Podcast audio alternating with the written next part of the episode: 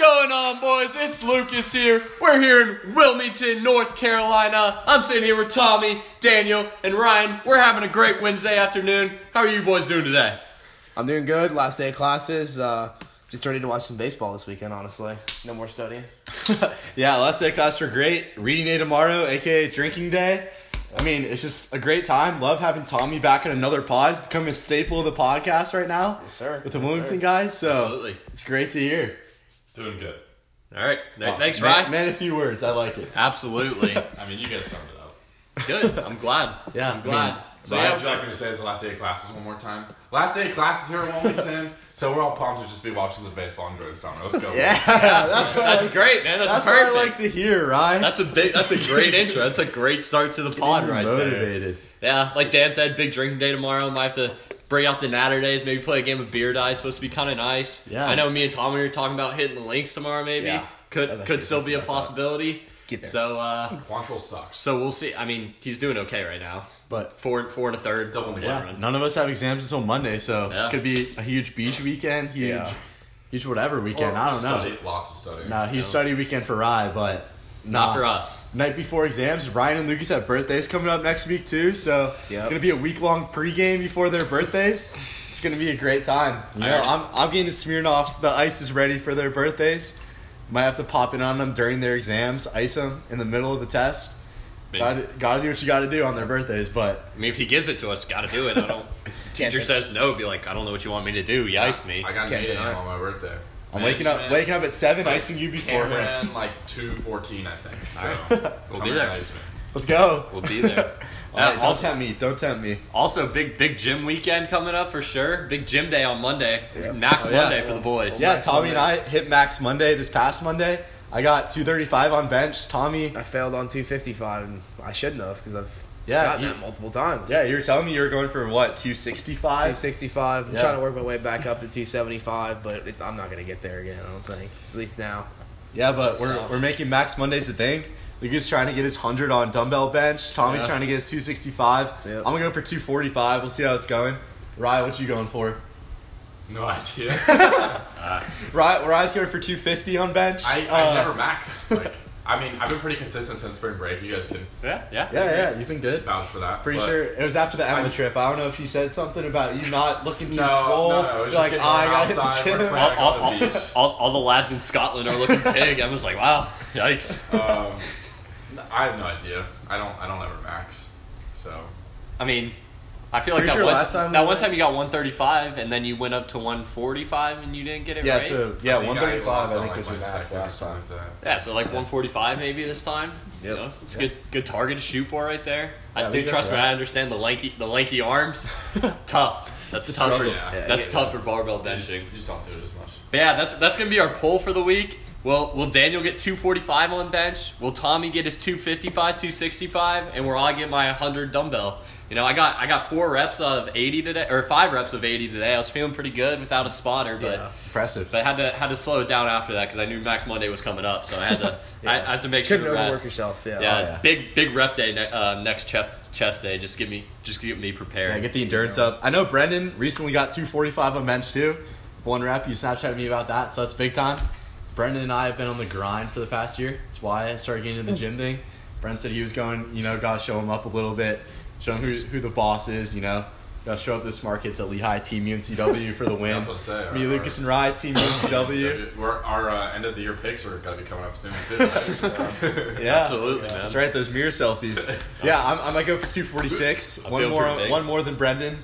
So we'll, we'll see how it goes. Interesting. It's gonna But be yeah. it's gonna be tough to get on the bar. That's, That's, the poll. sure. Hopefully, the boys show confidence in us by voting in the poll. Yes, but Yeah. We only had four votes votes in the poll. I'm pretty sure that was everyone here last week. So um, ho- hopefully we can get a little more than four. That's what we're shooting for. All right, moving into real baseball. First month just ended.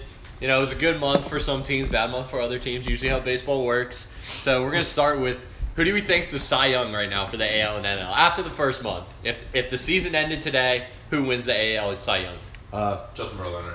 Yeah, AL. I would go Verlander. I th- I think it would have been close for Bauer, but after a start yesterday against Miami, I don't know if he would be the Cy Young winner anymore. But yeah, Verlander's been lights out. Houston's been on a tear lately. So best pitcher on arguably the best team. in the AL. So I'm going. Yeah, I'll I'm going Verlander or Glasnow.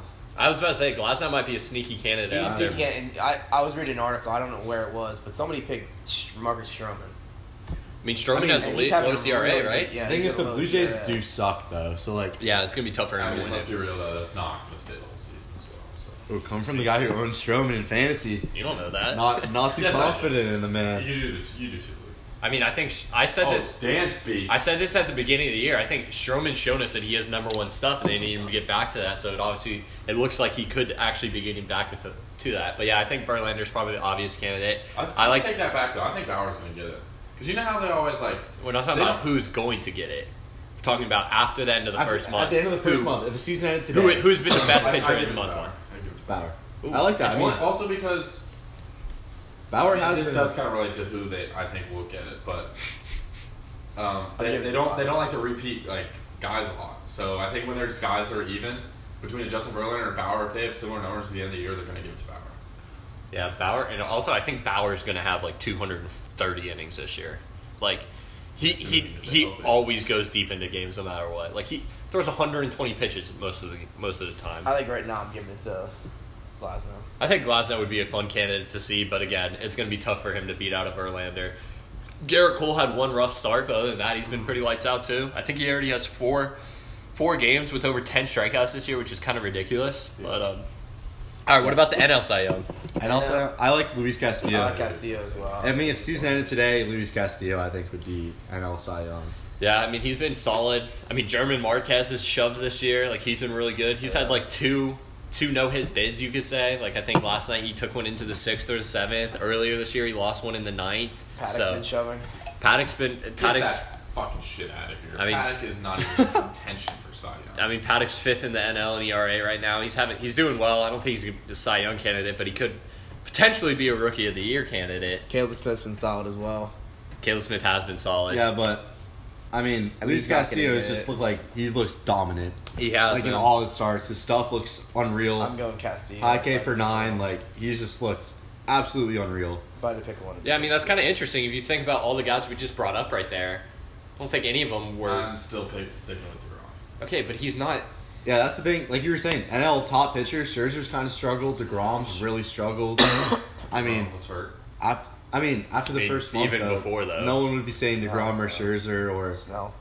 yeah, like Snell maybe and for the AL at, like at the start of the year, but after he went Got on the hurt IL, then- he looks like a completely different Yeah, pitcher. it looks terrible after Seven that. runs today, so All right, moving into the rookie of the year. Rookie of the year for the NL. This one's going to be pretty highly contested. There are some guys that uh, Peter Alonso has kind of snuck up on everybody. He's been really good. I think you're only saying highly contested because you're a Pods fan. I, I think it's Peter Alonso. Like, I think it's Pete Alonso right now. Without a doubt, yeah. Right now, it's season After the ended. first month, Peter 100% Alonso, Pete Alonso. hundred percent. I mean, I'll give it to that to Or him too. Paddack. I mean, he's been Paddack too. yeah. Paddack's been Paddack's been really good for the Padres. He his underlying stats haven't been great, so it's probably maybe won't keep up like it has been going. But I mean, fifth in the fifth in NL and ERA, he's definitely going to get some votes there. And Tatis going down will hurt his chances, of course. But um, yeah, I think if Alonso keeps hitting like he is now, I mean, he's just barreling balls every pretty much every time at the Yeah. plate. His strikeouts aren't that high for being a power guy, so he's been really good so far. But Yeah, what about He's What- been a Statcast like hero. Yeah, batting like 300, like um, I think nine home runs and like 25 RBIs. That's just insane. Like he's gone above and beyond expectations. So any other ones Go. for that now that people are thinking of? Pete honestly, not really. Yeah, Yeah, I Agree. Let's go. Yeah, Peter Alonso basically. it. All right, what about AL Rookie of the Year then? I mean, I know Vlad just got called up. Eloy hasn't been the player he's everyone thought he was going to be when he got the start of the season. What are you boys thinking about that? Vlad's gonna win at, at the end, but after the first month, I don't know. Can't even think of any. I can't really think of it. Yeah, like who's who's been like the rookie of the year candidate so far? Honestly, can't I- really can't really think of many people from the AL, but um, no. Austin Meadows, maybe. Is Meadows he got hurt, yeah, Meadows got hurt. Like, but he's he's obviously I think he's been the best player out of all of all the rookies in the AL so far. Solid. I mean, yeah, you really can't. Yeah. Um. I mean, there'll be guys that come up. Vlad, right That'll now. probably be Vlad. I It's mean, gonna be Vlad. You can see how no matter what. just- yeah. He unless hasn't E- even done anything yet. Look at the coverage he's already yeah, gotten. unless Eloy pops off and has a great year, it's going to be Vlad just because of straight hype. Yeah, so I mean, will I be. just don't like. Is Glasnow considered a rookie No. still? No, because he pitched. He pitched for the Pirates a lot last year. He year. did. Okay. Yeah. you just never 'Cause figured. I know it it's like 50 innings is the. Oh. Yeah, it's probably hard to like decide a rookie like this early for the AL. Like we can't even think of anyone. That must mean There's no standout. there's candidate. like no standout guy actually performing for the the American League, which is kind of crazy. It's gonna all gonna depend on um come ups later. I mean, the year. Byron Buxton. He's having a pretty good. He had a pretty good first month he actually. He's not a rookie. He's not a rookie Byron anymore. Buxton, dude, he's been in the league for years. He's he's been he's basically a vet at this point. yeah. An injured you? list- I guess he hit last An year. injured list vet. That's Byron Buxton. So He played last year. He was just so bad last year. He last played year. more than last year. I think he got called up in September two years ago, and then last year he played probably the whole year, and I just didn't realize because he was terrible. All right, MVP for the AL. Again, just another kind of underperforming. Betts not having the year people thought he would. Trout got hurt for a little bit. Um, Hogram hasn't really done anything. Altuve's been pretty awful. Bregman started slow, starting to heat up now, but uh, I mean, JD Martinez is probably I'd the have- front runner. I'm, I'd going, probably- Michael I'm Trout. going Trout. Yeah. Just Yeah. because he walks just so much. Yeah, I have to go. Trout or Matt Matt Chapman, low key. He could be a really good pick. He's having an unreal year. OBP close to 400. Gonna win defensive player again. Like I was talking about this, Lucas and Ryan. I think he's the best defender in the entire league, regardless of position. He's just unreal. Yeah. Then he's putting together a nice season at the plate too. Then he has like ten bombs, like twenty something RBIs. So I think Matt Chapman could have a great case for AL MVP right now. He'd have a good case, but Trout's just his OBP is like 500 something. Quick little fact check from our statistics department. Byron Buxton has been in the league since 2015, so it's his fifth season with the Minnesota Twins. Tough. Not quite his rookie year, but Not quite. Not quite. um, I think I think Trout's the clear favorite for AL. When his I think he didn't have that good of a. I mean, yeah, his OBP's way up, but I don't think Yeah, it's been on the. Look Um, at his they want sexy stats. That's why Peter Alonso He's is the highest probably. WAR in the AL, Yeah. too. Yeah, that's true too. Wars. Buy it. he has been on the injury list though for a little Yeah, bit. but, So yeah. I mean, I really like Matt Chapman. Tough I mean, pick. JD's kind of going under the radar. He's still raking, even though the Red Sox aren't playing very He's well. not doing Yeah. that well. I don't Tim think he Anderson's has- done well. He's sent over three. Tim Anderson's done really well too. I mean, might have to give him some consideration for first round MVP. He just batting never walks. basically 400. Yeah, two percent walk rate, but. Yikes. batting basically 400, most stolen bases in the league. He's been he's been doing really good. Joey Gallo also been having an insane month. Had another bomb today too. Yeah, so, So that's his eleventh. Yeah. Uh, but that, I, I guess today is tech, technically May first, so it doesn't count for the first month. But ten home runs in the first month. That's ridiculous for, like, no matter what. Like, on. S- Speaking of home runs, like we might as well just go to the NL now. Yeah. Yeah, quick Bellinger and, transition. Bellinger and Yelich. I think those are. I think. I mean, I, I think there- there's I- no other guys. I think today No. it's Bellinger. I did too. Uh, Yeah, I, I do. 400. I do too, but there's nobody close behind Yelich. yeah. Behind Bellinger and then Yelich, there's nobody close. Arenado's is a historically slow starter, so I could see him still being in the He's race still at doing pretty end. well though. Well, he's Same starting to heat up big time. Heating up too. Story's Yeah. really good. I mean, the whole Rockies are kind of heating up right now, but I mean, yeah. Other than that, I mean, Bellinger and Yelich are just miles ahead of Unreal. everybody. Their first months, like you saw, like the 14 home runs in one month. That's only been done by like That's tied for most did it ever. Once, I think McGwire, and then there's some other weird Sosa player. something. Yeah, Yeah, it's tied for the most ever. Like that's just Unreal. ridiculous. Yeah. And it's just been consistently. It's like pretty much, if you think about it, half the days that, it like probably over half the days that they played, Bellinger's hit a home run, like just by the average. Like it's kind of ridiculous. So Um, yeah, especially with Bellinger. I mean, he's walking at a higher rate than he's striking out, which is absolutely incredible considering his strikeout rate was around like 25% last year. Cut it over in half to 11. and He's walking at a 14% clip. Like, OBP over 500 right now, like, highest in the MLB. It's absolutely insane. yeah, Like- Yelich is having an insane year too. But I mean, at this point, it's just Bellinger has just been having like statistically one of the most insane months in the history of all of baseball. So Yeah. Yeah, Yelich is just MVP against the Cardinals this season. yeah, True. He's, he's at home. and at home, nine of nine of his 14 home runs against the Cards. So, all at home, yeah. kind of ridiculous. He has had that lower back problem right now, but Yeah. um, they said he should be back for the weekend series. Oh, So- good to hear. Good to Yeah, I hear. saw that too. A- Any last thoughts on real baseball? We got a big fantasy lineup going today, so yeah.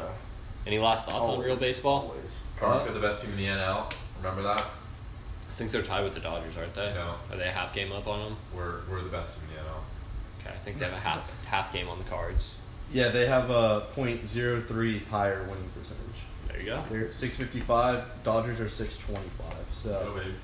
yeah, I mean Cardinals looking pretty good. I'm happy with the way the Yankees are playing. Yeah. Considering basically we have 34 WAR on the disabled list right or injured list right now, so it's been it's been a pretty pretty interesting ride early in the season. Yeah. Like, I mean, I kind of think every team is where we thought they would be, besides maybe Boston being that bad. But other than that, all contenders are basically win their division. Yeah, I mean, we Like talked about this. We mentioned this on the last podcast. How pretty much there's no, there's not a bad team in the NL right now besides Miami.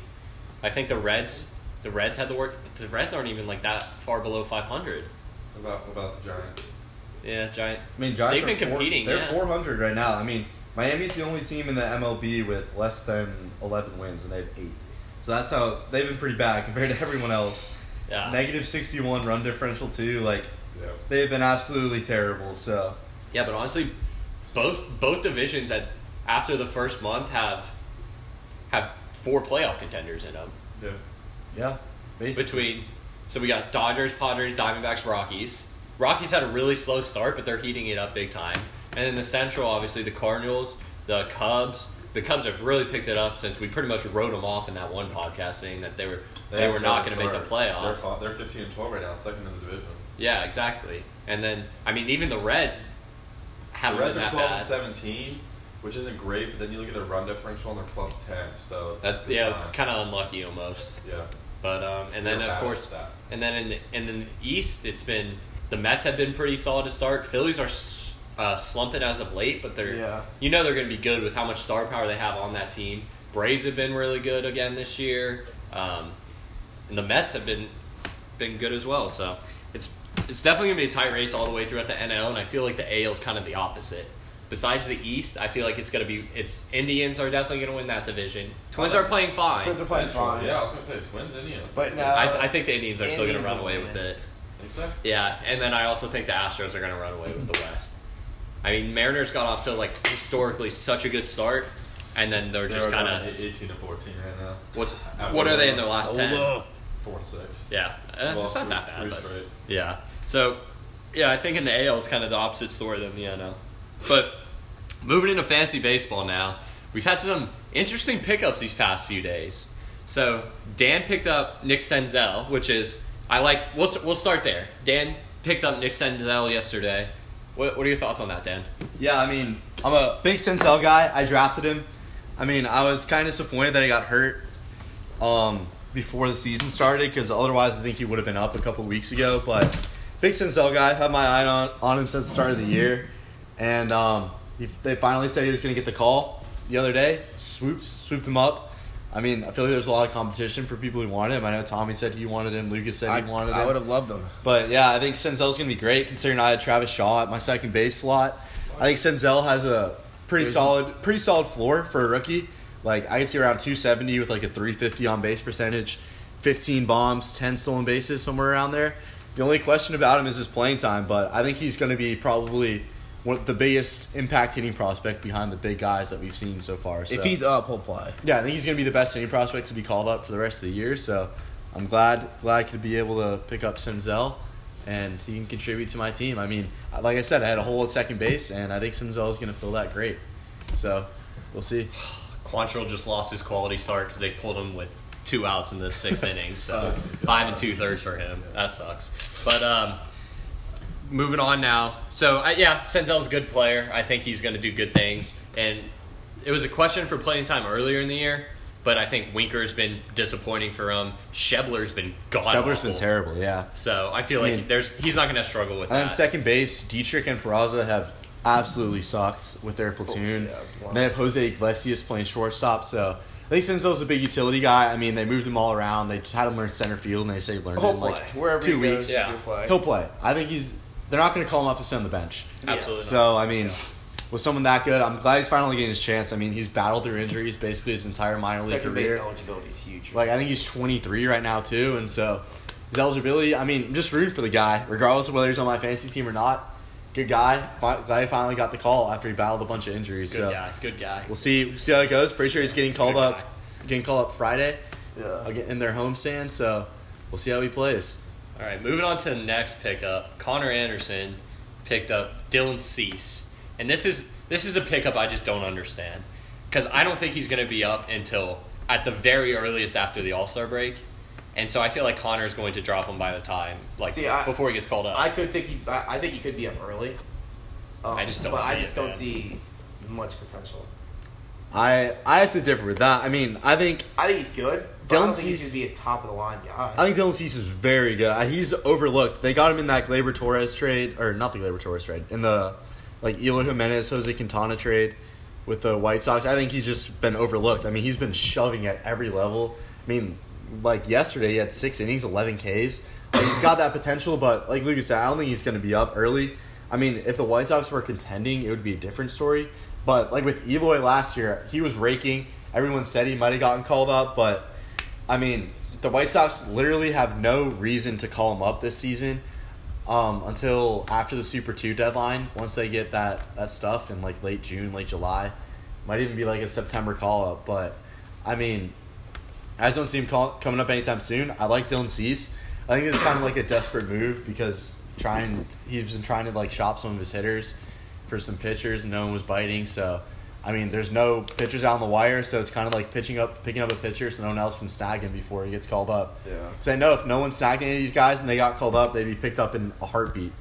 So, I mean, if Cease ends up getting called up, if Cease ends up getting called up um, soon, it's a great pickup, but I don't think he's going to be called up until late. So I don't really see much value, especially for having to waste a bench spot on some of these guys. yeah, I mean, he talks about all the time how we waste roster spots on closers, and we don't need to get into that argument because we all know It's a big waste. we all of a know roster everyone's spot. feelings Well, on Connor that. uses closers now. Well, yeah, I know, but when talking about I mean- wasting a roster spot, banking on a guy who's probably not going to be up until honestly, I think the projections is probably late September at, at if even. See, I, I, I, I disagree with that. Actually, honestly, that's why I got Whitley because I have all my We'll, hitters. we'll get into that. I have all my hitters. I have my relievers, and I'm still going to get my 14 starts every week.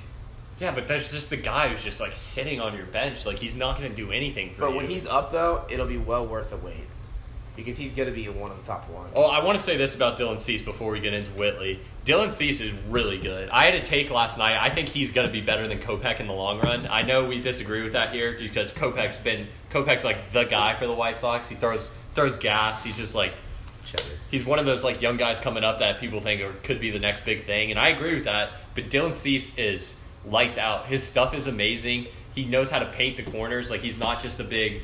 He's not a big like just kind of thrower. He's a he's like an amazing pitcher actually, and his curveball is insane. He's a really good changeup as well. So I think Dylan Cease is going to be probably the White Sox ace in the future. But again, I don't think he's going to. takes. That's, a, that's a Brady take here. I mean, Bold predictions. See, the big thing is, I, I don't know all these prospects that you guys do. I don't, I don't like FanGraphs for days. And Okay, well, I've seen Sure. I've seen Kopech and Cease play, True. pitch in person multiple times, so Poppy take note. I don't know. I, I like Cease a lot. Kopech kind of struggled with command last year, but I still think he's going to be I good too. will. I kind of agree with Tommy though in terms of stashing a guy like this and Dan. I see if you can afford it while you can still get your 14 starts or whatever, and you're not sacrificing anything else in your roster. I see absolutely no problem Yeah. because then you don't gonna help you you don't run that risk of somebody else picking on picking him off before you can. Yeah, but th- he, it's literally going to be four months probably until he gets called up. Yeah, that's the thing. This I- last all I'm saying, 14 starts. He's not he- losing any points. this might not happen now though, but I don't think Connor's going to have him for the rest of the year until he gets called up. I think You never know I think he's going to drop him. week with injuries or something like that. Yeah, exactly. Which is why I just don't think it's whatever. But we'll move on to Forrest Whitley for now. Tommy, big pickup of Forrest Whitley last night. You're looking for something to shake up the roster a little Brady, bit. I, I do agree with you with the injuries. Like, if I have three guys get injured, In one week, yeah, you're Whitley's just probably forced to gone. Whitley. Whitley's Yeah. gone. Absolutely. Like I had that, that happened with Alex Reyes last year. I Yeah. had a couple guys get injured in one week, and I had to get rid of them, and I was just kind of holding on until he came up. um, yeah, I, I do agree with that a lot. But I mean, I got Whitley because he's going to be a top of the line guy. Yeah, and if you can afford it, you get your 14 starts next weeks while he's not in the bigs yet, then it's fine. Yeah. It's gonna be worth the And. I, I know Dan likes Whitley. I know he's a big fan of him. I mean, who isn't number one? Number one pitching prospect in all of I don't- I don't think Luke likes him. I mean, I don't love him. He obviously has the stuff to be good, but I think the Astros are kind of realizing he's not he's not ready. Like I, I that's why he's down in AAA. Like they took the chance on a they took the chance on Josh James, put him in the bullpen, see how he fares. He's been he's been pretty good, right, in the bullpen. I don't, Yeah, I don't really alright. know, but I feel like they don't don't think. think he's been very good. Uh, see, I don't even know. I, I, I, I but Will, Willie's going to be good, but I really just think the Astros see something, and especially with the crowded Astros rotation and guys who historically stay healthy all the year Wade. between Wade. I mean, Wade Miley's their last guy, but I mean, they're probably going to keep him. They gave him some decent money. Collin McHugh's been really good for them. Um, Justin have- Verlander, Gerrit Cole, obviously really good guys as well. Josh so. James in the pen, Brad Peacock can become a starter. Like I just know don't that see him Sometimes the Astros up. last year used Chris Devenski for like three innings at the start of the game, did some bullpen stuff. So they have a deep they have a deep rotation. I just don't know when Whitley's going to be up. That's I the thing. Whitley Same with will force Cease. I think Josh, force it. Josh James is rocking seven point three six ERA. Okay, so Josh James has not been very good, but I mean, But I mean, Twenty one Ks, eleven walks, fourteen. Minutes. I mean, he's more MLB ready than Whitley, though. That's the thing. I feel like they'd rather give him a shot in the rotation than Whitley for like a spot start. I mean Whitley only is Whitley is going to be their number one in the future. If they're just bringing him up for a spot start, I don't think they want to risk like ruining his arbitration or like having extra years on his contract for just a spot start, especially when they're so deep. I mean, the thing with Cease is that the White Sox suck, and then Cease will always have a spot in the rotation if he wants one. well, when he's But- ready. Yeah, that's the thing. I don't think Whitley or Cease is going to be up until late June, like at the earliest. At the very earliest, yeah. at the earliest. So that's two months. So that's what like four, like four to seven, like fantasy matchups, something like that. More, maybe more than that. It's just like, can you really hold them for that long? Like, cause you think you have a, you have a close week. time. Drop them for drop 'em for an extra hitter a couple days. Drop them for an extra starter. Maybe even drop them for a closer at the end of last week, like Connor did with uh, Greg Holland. Like, you you never know when you're gonna need that extra roster spot.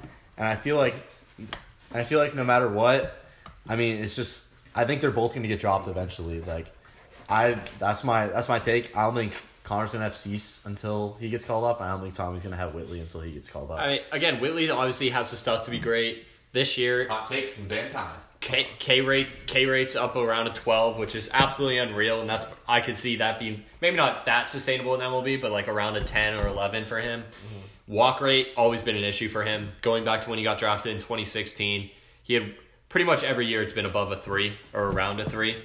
Besides, he's had these two years, but those he hasn't even pitched that much, man. Like innings pitched total, like his most innings pitched in a year so far has been, I guess in two, 2017 he had like close to 100, but he's just not MLB ready yet. And I feel like the the Astros see that they realize they're not going to force the hand with how good the rotation is, how many guys that they can actually use as starters going forward. I just don't see him coming up anytime soon. And if he does come up, he's going to be in the bullpen.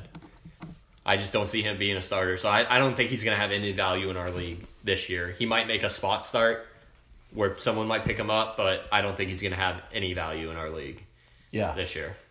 Yeah. I mean, the thing is with stashing prospects, I mean, it's obviously good if they're going to get called up kind of soon, or you think they're going to make an impact. Like, I know Vlad was getting stashed last year, Elo was getting stashed last year, but this is like two or three months in advance, not like two or three weeks in advance like last year. Like, this is absolutely insane. I think that See, kind of. another thing about this year is the pitching. That's I think that's really, and we'll, we'll get into that in a little bit with the pitchers and the hitter value. But You know, let's just get into that right that's a now. part of So, it. that's a Yeah. part of it. what are you thinking about the pitching right now? Well, Awfully scarce. yeah, so, I mean, everyone knows people have been offering trades. Like, Connor's offered to ship Betts, uh, Lindor for any pitching, and no one's really biting. Everyone's kind of holding on to their guys that they believe in. And honestly, like, I, I don't really mind that. I mean, I, I know Will's holding on to Caleb Smith pretty tightly right now, which I think is smart for him. I think Caleb Smith is really, people would kind of try and, like, I don't want to say, like, buy low on him, but just because his name's not that big. But Will's obviously been paying attention and seeing that he's been really good. Is he a big pitcher guy? Oh, Caleb Smith is great. Is he a big Yeah. pitcher guy? I mean, he so. was, but he's actually performing this year. Like, Yeah, I don't think three he's- plus pitches, high whiff rates. Like he's Oh, been all he's you been solid. know. That's all you need to know. Big pitcher this guy, yeah. That, is, oh. that answers a lot of questions for See, me. the thing, I, the thing about me is I, I looked at the Lights trade. out, man. I, I, Connor was talking about. He's been shipping- better than every shipping pitcher on your for staff. Flaherty. Shipping Lindor for Flaherty, but I, I looked at it as because pitching is so valuable. I looked at it as this. I gotta I'm trading Flaherty and the best guy on waivers for hitting for Lindor and the best waiver, a guy on waivers for pitching. Yeah, and I'd honestly, if I'm you, I'm taking. And I'm you taking that? I don't like Flaherty as much as you and Ryan do. Okay, so- I see. I, I like Flaherty, and I think the better, Ace- the best ace, hitter out, the best hitter out there in Flaherty is better than Lindor and the best pitcher out there overall. Oh, that's me. That's just me though. Yeah, see, I disagree with that, so I would make that trade. But There's just no pitching. I agree with you 100, percent Tommy. Yeah, there's no pitching out there. Because the the bat, yeah, you literally explained it perfectly. So The, the, pi- the pitcher you're getting is not nearly going to be as good as. I the get a good bat on is. waivers right now. 100%. I can't get a good pitcher though. Yeah, I feel like it's a league wide league wide epidemic right now. No Yeah, one wants The to. big thing I think is we added that bench spot this year, so everybody's rostering an extra. That's ten more pitchers being rostered. Uh, yeah, Whereas if I think if we would have brought down the starters allowed per week, then you wouldn't have to roster that extra pitcher. Yeah, and that's You all. know, That's all. would balance it out a little bit. I mean, I think it's. fuck with you. I mean, I just think it's you're an fine, extra- you're fine. You live in your own. Like we make No, but I want to make this point too because Dan's rostering 12 pitchers right now, and he has 17 starts this week. So it does. It wouldn't matter if we brought the start limit down. People would. They might roster one less, but overall, I think everyone would still be rostering the same guys. Yeah. If we brought the If start we had limit down to 12 I don't think I, I mean, I- every I- bench spot would be a, a pitcher. see, I think I think people would though. Uh, I, I think the only way to fix this is a weekly league. I think all we Then have to it's just do, not as all we have to do is just fun add another hitter spot or get rid of the bench. Make the hitters just as scarce as the pitchers. And the thing is, it puts more value on your draft at draft day, and that's all we do. Or, If you- or you the make hitting, or you make the hitters more valuable in points wise. No, that No, wouldn't make a like difference. messing If the hitters were just as scarce as the pitchers, then there wouldn't be a problem because then every single position would be scarce, and people wouldn't be trying to trade a hitter for a pitcher because the scarcity would be the same. You know, you're saying you wouldn't trade Flaherty. There's no one out there, and there's a good replacement for Lindor out there. Like if there's no replacement for Lindor out there, there's no way in hell Connor would ever want to trade you Lindor for Flaherty. Yeah. That's what I'm saying. So like this is exactly what Connor and I said at the beginning of the season. Just want to point not. that out. Yes, it is. We said add a first base, third base, We and a short. No, no, We no, we didn't. I- okay, I- That's not what we said. Instead of an infield, you The- the add a first we- base, third base, second base, shortstop. That would have made it completely un- as scarce as it was right now. Here's would be just as scarce as pitchers. It would have put more emphasis on the draft, and people wouldn't. And You still have. You, No. pitchers would still be scarce, but so would hitters. That's what we're saying. The, How does that, that see, but doesn't solve anything. the- uh, Yeah, the- it does. The Then changes, it puts more emphasis on the we, draft. the changes we made from last year made it worse. So I think last year because year we didn't add the extra hitting spot. last year was better than. It's because we didn't have the extra hitting spot. Instead of adding that That's that not extra, gonna do anything. There's there's think more, if you just- there's, there's more than like there's more than twenty guys out there that. I no, can because have instead of adding the extra hitting spot, we added the extra bench spot. And so instead of that bench spot going towards hitting, that bench spot's going towards pitching. Yeah. That's why Connor and I didn't want that bench spot, and we wanted that to be an extra util or an extra infield spot. I'm pretty sure that bench spot was Connor's idea. Yeah, I was gonna say we never vouched for that. no, I we vouched for nothing. you guys vouched Yeah. for less hitting. We, we thought the league was fine. Yeah, but it, even even if we added another hitting spot, there's more than ten guys out there that I could roster right now. There's at least 15, 20 guys. I mean, I look at you. You add ten more hitting spots. It's still unbalanced. Yeah. yeah, it's still very imbalanced. Yeah. but it wouldn't be as unbalanced, and there'd be more scarcity. See, but I- it, I don't it, think it, it was balanced last year when we had. Yeah, I don't think the way to regular fix this though is by making hitting scarce. See- I think it's taking away some pitchers. Okay, well that's where what I kind of wanted to do this year was limit the Oh, amount of pitchers that you I could think that's have smart. on your lineup. Yeah. no, because then that would make the pitching market too saturated out in free agency. But then it's the same as the hitting. So I'm just doing the opposite that what you're But doing. that's no- Instead of making the rosters bigger, But what I'm saying, it's more fun. there's to got to be a limit on guys we have. I don't want to. No, it's more- 25, 30 man. But roster. that's stupid. So I. you're saying you'd rather have tons of potential out on the wire instead of no one? That's what you're saying? I think it's more fun and it's more competitive if pitchers and hitters are both scarce. Because it puts more emphasis on research, puts more emphasis on the draft, and it puts more emphasis on people who look ahead, look at the underlying stats, and look at people who are going to get called up to snag those players. I mean, I'm The still doing is- that for the hitters. is- pitchers though. yeah, So see, you're that's saying the you biggest want issue to have in our league this year. you want to have good pitchers out on the wire along with a bunch of hitters with potential. Like that's what I'm saying.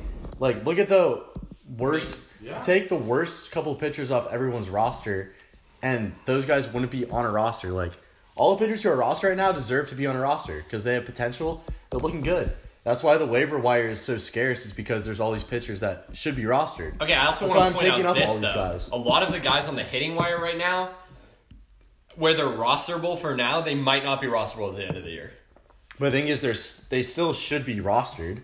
That's just got- that's just the difference between hitting and pitching. Hitting is a lot about who's hot, who's not. Pitching's more of a consistent thing throughout the year. Well, the thing is, hitting doesn't have to be though, because if I mean, you had extra hitting spots and you roster those hitters, all these guys are pretty much in the same category for me at this point. All like a hundred or however many p- players are on the first page. We'll just say like thirty. All mean- thirty of these guys are in the same spot for me. So if we add two more hitting spots and just take everyone here off the wire, and I go to the next page even. Yeah, I, I don't I don't think by adding more hitting Like- by by creating hitting scarce, you're just creating another problem rather than fixing the problem. but that wouldn't be a problem though. That's what Having that's what I'm hitting trying to and say. pitching scarce, you don't think that's a problem? No, that would make the league better. See, I don't think hitting's ever going to be scarce. Is what I'm saying. Hitting will never. Yeah, we'd We'd have to Positions will be like- scarce. I think we'd have to add like three more hitting spots for it to become like, oh, there's not many good pitchers. At most, at most, like a position spot. Like second base is scarce this year. There's just not that many good second basemen in the league this year. Yeah. Yeah, So if we add But that second say- base shortstop spot, Even saying that, I just dropped Travis Shaw. Like, who sucks, is- he's Travis hitting like sucks. 116 this year. he's had three straight years of 30 plus home runs, 340 plus on base Man, percentage, I 280 average, and I just This year he does. And I just dropped him because he's cold. That's why I dropped him because I know there's better people out on the wire. I mean, hey, for uh, hitting, that's what I'm saying. He should be rostered in 10 team leagues. Aguilar- Plus, out here. Aguilar- Jorge Aguilar had a good season Polanco, last Jorge too. Polanco literally hit for honestly. Polanco hit for a cycle. He should be rostered. Dwight Smith Jr. has been doing great. He should be Polanco- rostered. Polanco's- Christian Walker, Tommy said, could be in the running for rookie of the year, and he just dropped him. Like, there's so many good hitters out on the wire right now, but you can't chase the potential because you need to chase a pitcher because pitchers are so scarce. So I'm saying, so if you add the extra hitting spots, make hitting just as scarce as pitching, then people would have to. If we add extra hitting spots, though, hitting's going to be valued so much more because there's going to be more points. That's what you hitting. want. Because right now, Lindor isn't even going for Flaherty, who's not even like a top 30 pitcher right now, which is absolutely insane. Lindor is know, the number it- one shortstop in the league. Two, two, and two thirds of your roster is two thirds of your roster's points are going to come from hitting, and one third is going to come from pitching. And you can have ass pitching and still win matchups like by a good amount. Is what I'm saying. Because you're Right gonna have now? so you're gonna have so oh. you're gonna have so many more hitters. Like if you have if you add two Oh, more hitter spots, that's like 40, 50 points. That's so much mean- more points than pitching. Well, right now, pitching is dominating the league because you need all that stuff. So that's the thing. Right You're now, still getting most of your you think people are rostering ass pitch? You're rostering Michael Walker.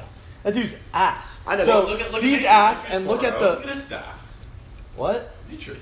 I mean, he also the, that's the points against too. But it's the points against. But yeah, Michael Walker's ass. He's one of the worst pitchers in the league, but he's better than everyone out there. But you're still Or he's one of the worst. He's one of the worst rostered pitchers in the league. I don't know. I'm just picking him because he just got picked up. But there's plenty of pitchers being rostered that are terrible, that are just on teams because they want their pitchers and they get their starts. That's what I'm saying. It's like these hitters aren't bad. Like they're not borderline waiver wire hitters. Like they should be owned. The guys in the free agent market. But what I'm saying is, if we add two slots of hitting, there's it's gonna But that's the thing. That means- that's at least 50 more points. But what's the difference between rostering a worse hitter in those spots and rostering a worse pitcher? It just balances it out. It makes it more even. That's why if you look at ESPN's default head-to-head points rosters, like But hitting points- is points so between- much bigger than between pitching. and points between hitting. Hitting probably gets more points right now, anyways. Still. I think pitching does honestly. Yeah, it's just because there's not Oh that. my God, he got there. There's like not that many more spots. That's the thing. I don't know. Like I see what you're saying, but I just still think a better way to solve that problem would be to say take down the starts a week and take away like two bench spots. But I mean, what you're saying is just gonna put better players on the wire. Yeah. So you're saying you'd rather have better players on the wire than I'd having rather it see a guy like? Michael Walker and Zach Eflin.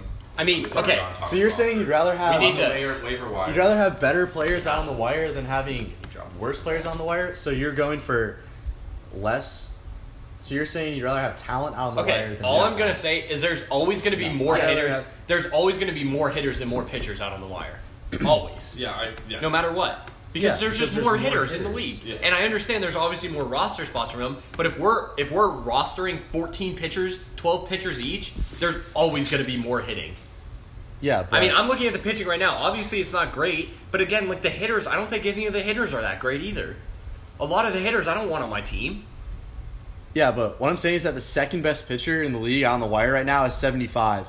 And you have to scroll down almost like a full page to get to the first hitter. Yeah, but- that's uh, like 20, 25 hitters that are as good as or better than there's the double, best pitcher. There's double on the amount of hitters and pitchers in the league. More There's than that. th- say hypothetically, there's there's nine batters. Say Yeah, but you're not going to roster 32 those teams, batters. 288. You're not going to, but you're looking at it. five times 32, 160. You're looking at it wrong though, because the thing is, some people are rostering like number four, number five starters on teams right now. Like 75% of the pitchers are being rostered right now. 110 out of the 150 starters are being 120. rostered. Right I know, but there's double the Which is amount of hitters. Absolutely nuts. Yeah, so That's by your percentage, you're saying there should be 75% of hitters owned, just like pitchers. Like It's eighty percent of pitchers. 80 No, per, there 80% of pitchers are owned right now. There, which no, is there shouldn't be. nuts. You, you're saying it should be. It should be 75 percent of hitters should be owned. Yeah. Yeah. By adding, the, yeah, that shouldn't happen. Why many- not? Because then hitting is so drastically. That's exactly much what pitching is like right now. Yeah, but then but then hitting is two thirds of your points. Why does that matter? Because then pitching doesn't matter as much. No, it wouldn't matter because like this is exactly what you were saying, right? So the hitters, there's a drastic drop off between the top hitters and the bottom hitters. So the, the difference between one the 110th pitcher and the 110th hitter is just like so drastic. Thing is, if you're rostering a hitter, Yeah, because there's like more hitters. thing is, if you roster the top 75 percent of hitters right now, That- the top guy will probably have 30 points on the year. That that hundred okay, what was it? The hundred and hundred and what? Should've What'd you say? The hundred tenth pitcher is equivalent to a, like the fifth batter in the lineup, which is like the heart of the order guy. no, it's not. Three, There's no four, way. five? Yeah, because The 75th hitter in the league? Are you kidding me? Like the 110th hitter, the 110th pitcher is 110th not pitcher equivalent and- to a number five hitter in the lineup. Are you serious? I'm not saying that, but like that that is that's a nuke. Swanson's beast. Dansby against your team sucks. I know. Sucks Fuck. sucked on me. Um, Perdomo just sucks. But since there's five pitchers, the Not number gonna give five any credit starter, to Dansby the number for being five starter on the run team Perdomo. is going to be rostered for every fifth batter. Is what I'm saying. That's why we can't have too much batting because it's going to be too many points. That doesn't. It works that way though because like there's too many bench spots. because there's more batters in the league. That's what I'm saying. I know, but then then batting. So the- shouldn't it be be No. equivalent? If there's more because- batters in the league, because there then pitching be- won't matter as much because two thirds of your points is going to come from batting. So It if you, will matter, if you have really good batting, you don't have to have good pitching to win the matchup. Yeah, you do because it's still 14 starts, and if you're getting 20 points a start from a good staff, then those points add up quick. Yeah, but then, Like- but your batting it, it can also because nobody's gonna get no, what I'm saying is 14 that if you add more batters to the thing, like you have more pitchers, it'll become just as scarce, which will be great. But the batters that you'll be adding on the rosters won't be as good as the pitchers that you have on the roster. You know what I'm saying? Because the batters you'll be adding are will be lower end guys. Honestly, I think this, the the, waiver easiest way to solve this is to get rid of two bench spots next year. I, I think you're 100. No, because that makes the market just more saturated, and there's still be Wait. tons of potential out the there. market wouldn't be. Okay, all I'm saying is the hitting guys out there right now, I don't want any of them on my team. That's just nuts. Why? I don't want Jorge Polanco. 25 out of his 100 points came from a fucking cycle. That's not gonna. That's I mean- not sustainable. And He's then hitting like 130 recently. twice as many batters That's just throughout hitting. hitters. It's just There's hot. always gonna be It's hitters. just who's hot. Yeah. That's always going to be what's hitting is. If I take away the two bench No. spots, then the hitting market and the pitching market are the exact same. Yeah, but why not just add extra hitting spots and make it just as scarce as pitching and make hitting actually Because it's have not going to value? be just as scarce as hitting. Yes, it will. No, it won't if you be. add the Pitching will always spots. be more scarce. Yes. will. Yes, because there's more good hitters in the league than there are good pitchers. Pitching So will why always not be add scarce. spots to make up for the good hitters Because that aren't on okay, the rosters? You're rostering like what? 10 hitters, 11 hitters right now on your team and 12 I'm pitchers. doing the minimum, yeah, for hitters. Yeah, exactly. Because there's So great replacement more hitters, value on the you wire. also have to think- Because there's great replacement I agree value with on the that. wire. I agree with that So why would I ever roster more hitters? Because when I can pick up someone just as good. Shit's getting But that's what I'm spicy, saying. boys. That's I- what I'm no, saying. that makes sense, but you that's also- how it's always going to You also have to be. think of this. No, it's not. Ah! No, it's not. Because if you A add extra, of, a lot of number five guys aren't going to be pitching every week. either. no, because if you add You have extra, four starters. if you add extra hitting spots, then you take away the top guys on the wire, and then they won't be there, and then the next tier guys aren't rosterable. Okay, so Jorge Polanco's at the top of the waiver wire right now. Yes. You're saying he should be rostered. Yes. I'm saying no because he's hitting like 130. If That I, doesn't matter. Yeah, it It's does. always going to be To me, it opinion matters. based because you may like some hitter. Look at his PRK for not. shortstop. Like Because he he'll hit be for the great. cycle. Cycle. He had a That doesn't matter. Yes, His it does. His OBP is really good. He had breakout potential at the beginning of the year, but no one's going to roster him because you're not going to roster guys like that unless they're hot. That's what I'm saying. Like they should be rostered, but they're not. mean- just because of how pitching is valued. So if you add the extra bent, if you added two extra hitting spots to a team, hundred percent Jorge Polanco would be on a roster. That's exactly That's not what we're I'm saying. That's not our goal. That, that's more points. Well, Batman. that's your goal's stupid. You just That- want better I players. mean- you just want better players on the wire. How does that make more, it more that's more fun? points for batting too. How does that make it more fun? and then Matrix team is a lot better than because you can make it moves and adjustments and be active and contribute. That doesn't through- make it more through. fun. That So you're saying so you'd you rather want to draft a team, leave your lineup all year, and that that's more successful than continuing making changes week in week out. Yeah, I mean that's more fun than Well, looking at the wire. We just disagree pick- there.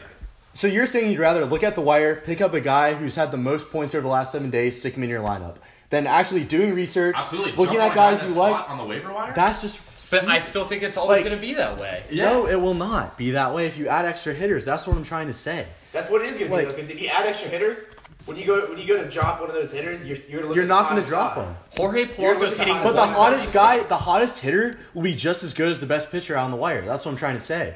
And the best pitcher on the wire, like we're saying, is no value. So you want to drop a slumping, like lower end pitcher that you have that you believe in, like Eduardo Rodriguez or Lucchesi.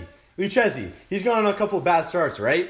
He's border, he'd be borderline rosterable. You would never drop him for the top pitcher right now, which is what I'm saying. Well, no, so look at a hitter on the wire who has potential. i- If, I had Jorge Like- Polanco on my roster right now, I would consider getting him for like So if you had Something lower. Jorge Polanco on your roster right now, Okay, s- and there and take off And- and- and Jorge take Polanco's off, doing horrible. Okay, now take off the next nine shortstops after Jorge Polanco. Okay, wait, And you're saying you would rather drop? You say you would consider dropping not Jorge nine Polanco, shortstops. It would be nine shortstops slash Or second second base. base. second baseman. So you're saying So you after five, Look at dropping. Yeah, I would, I would pick up pro. no, it'd be nine. One, two, three, four, five, That's six, shortstops. eight. So you're saying the But next it's guy shortstop has slash second 50 base. points. It's shortstop That's what I'm slash saying. second It base. becomes Okay, but just then- as scarce, and you would never consider It's not, dropping. it's not nine guys. It wouldn't It's- become it's five it wouldn't guys. become just as scarce because then you're picking up people who aren't even fucking playing every day. No one wants that on their team. I mean, I would rather Wilmer have- Difo, Scott I, King. I would pick up Profar right now over Polanco. Okay, now you go to shortstop and second baseman. And if I go to second base, You're, get- I would pick, up, Niko, Niko Goodrum. Goodrum too. Yeah, absolutely. over Jorge. Yeah, but the thing is, someone would already have him. No, That's he what I'm wouldn't. 'cause he- He's below five. He's below. If You'd have to add another four- nine players. No, though. it's not nine. That's what I'm It- it's saying. five. It's it's nine players from second base and shortstop, so five each hypothetically. Yeah, but it'd still be just Okay. as scarce. You, you This get was what I'm trying to say. This was though. not what we intended for. We were gonna, we were just going to talk about how no one's trading pitchers. I see all these guys. I see. I see Schoop. I would rather have Schoop than Jorge. Schoop has Schoop been did it. terrible He had a this year. 256 foot bomb tonight off your boy Collin McHugh. I bench 256 you, foot. so I don't care. Danny- But yeah, Danny Santana's hot right now. Danny Okay. Santana's really hot. All right. We obviously Yeah, we would probably- obviously disagree. Yeah, he's this. hot, so he probably would have been owned Oh, if we had more hitting spots. Yeah, because I want to pit him. Up. No, That's yeah, what I'm but he's the You he's know, like the I feel like Connor would agree 15th. with him He's the because they always 15th. agree 15th stuff uh, like second baseman right I now. actually would love to hear Carr's opinion. But Connor Yeah. would. I'm sure. I'm sure when people listen to this We're pod, right. they will they will put in their own. I just think I just don't. I just don't get how you guys would rather have. taking away two bench spots and maybe lowering the number of That would make it so much worse. That's what I'm trying to is a better say. solution I than so. adding more hitting. Yeah. No, it I would agree. not because I the agree. thing is, Th- Removing there's two always- bench Okay, spots we don't. We're takes done. away we can talk about last- this after the pod because no, we've already no, no, said no, our no. opinion. Let me get my last word in on the I'm bench out, I'm spot thing. boys. Yeah. The thing is- Good Big luck. power going out. Big power Getting- no, just Getting two bench we're not spots. even there. Yeah, we're not gonna. Oh my god. Getting two bench spots off the thing would just make it more saturated. I don't know how you think picking up hot players is more fun than doing your research, looking at guys you want who are sleeper people, just like you could Okay. do for pitchers. I'm I saying like staying- I Like- would still be doing my research. Yeah. Because you're still picking for I guys who are still- hot, it's boring.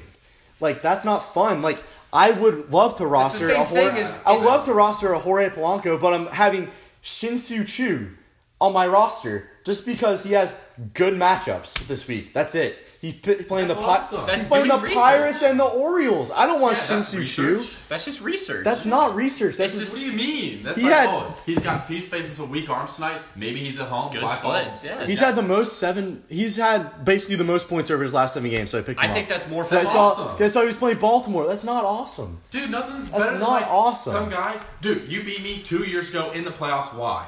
Matt fucking Olson. Because I picked up guys who were hot. That's no fun. I didn't do any research on Matt Olson. I saw he had the most points in his last seven days and picked him up. I did nothing there. I was like, oh, he's doing good. Let me pick him up. So you and don't then like that part of fantasy? You don't like no, up on- I'd rather do my research. Like, I'm so happy with where I picked Collin McHugh and Kenta Maeda, and they're doing good for my staff. So I did my research. I saw that they were really good last year. That Collin McHugh plus slider plus fastball, 20th round. I drafted him to be on my staff. I did my research for my picks. I know Connor's so happy where where he got Glass Glasnow, Musgrove because he has Those research.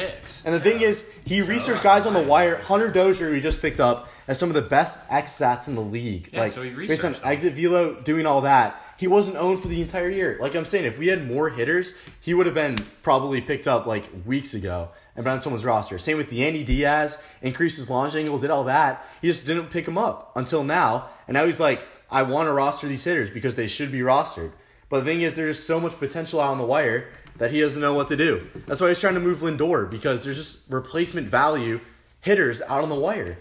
Like that's what I'm trying to say. It's, It's like, always going to be like that, though. but the thing is, your top. Sh- no, it's not. That's what I'm saying. is. Unless you, And unless they're, you Hunter Dozier would not have been out on the 15 wire. if- unless the only people left on the wire are people who don't start. It's always going to be like that, and I don't want people who don't start on my team. No, it's That's not. boring. No, That's it's boring not. to have people on your team who don't play every day. Are the only starting pitchers out on the wire guys who don't start? No, they still start, but they're just not as good.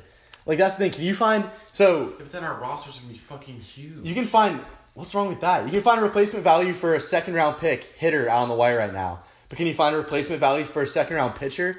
Like a fifth round pitcher? No. I mean, Snell got me negative thirteen, so I'm pretty So sure you're I could find saying replacement value. so you're for that. saying you can find someone to replace I mean, Snell on the waivers. inconsistencies there between pitching. of course not. Exactly. And I- it's I just don't because, like Tommy was saying, I mean, he argued against his point, to be fair. He was saying there's way more hitters in the league than pitchers, and we have basically the same amount of spots on the rosters for hitters and pitchers.